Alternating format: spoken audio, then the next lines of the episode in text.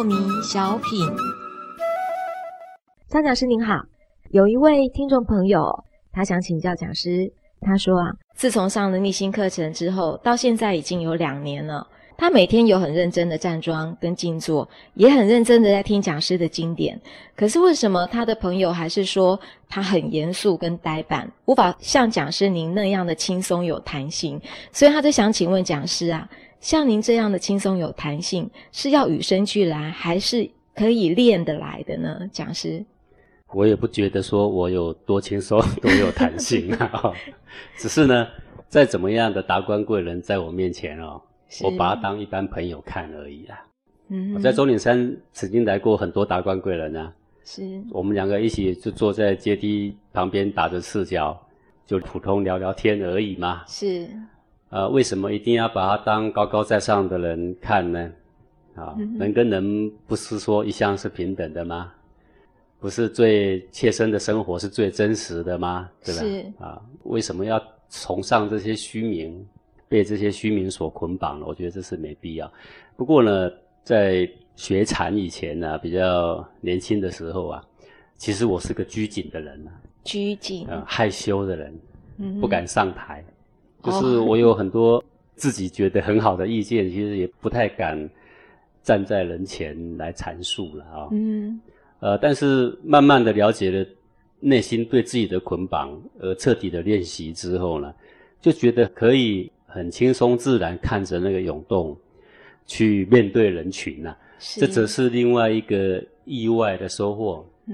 还有呢，当我看穿了内心的涌动对我们的束缚，慢慢练习跟它共处之后呢，就会发现在我们的日常生活里面啊，就算碰到再大的事情啊，再大的变故，再大的逆境啊，是不外乎就是那个涌动把你击垮而已啊。其实外境是击垮不了人的啦。是啊，就是内在那个涌动一直把你击垮。当内在的涌动撼动不了你的时候啊，你就会发现你处理事情啊，任何时候都可以游刃有余啦。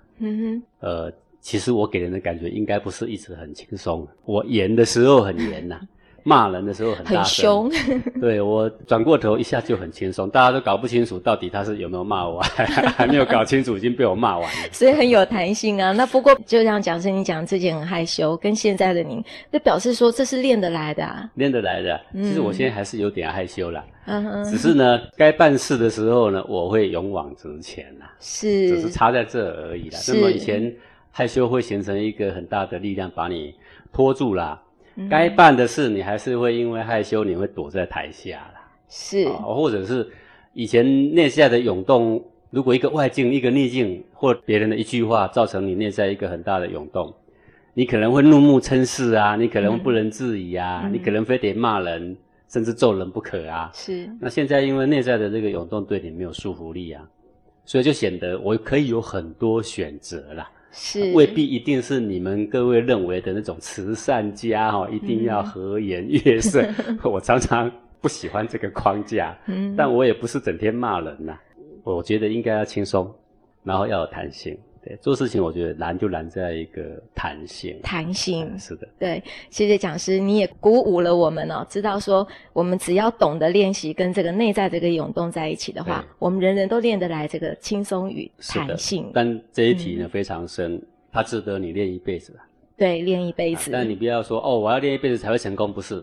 你在每一次练习都会得到好处，但是它的深度啊，是你无法想象的。是。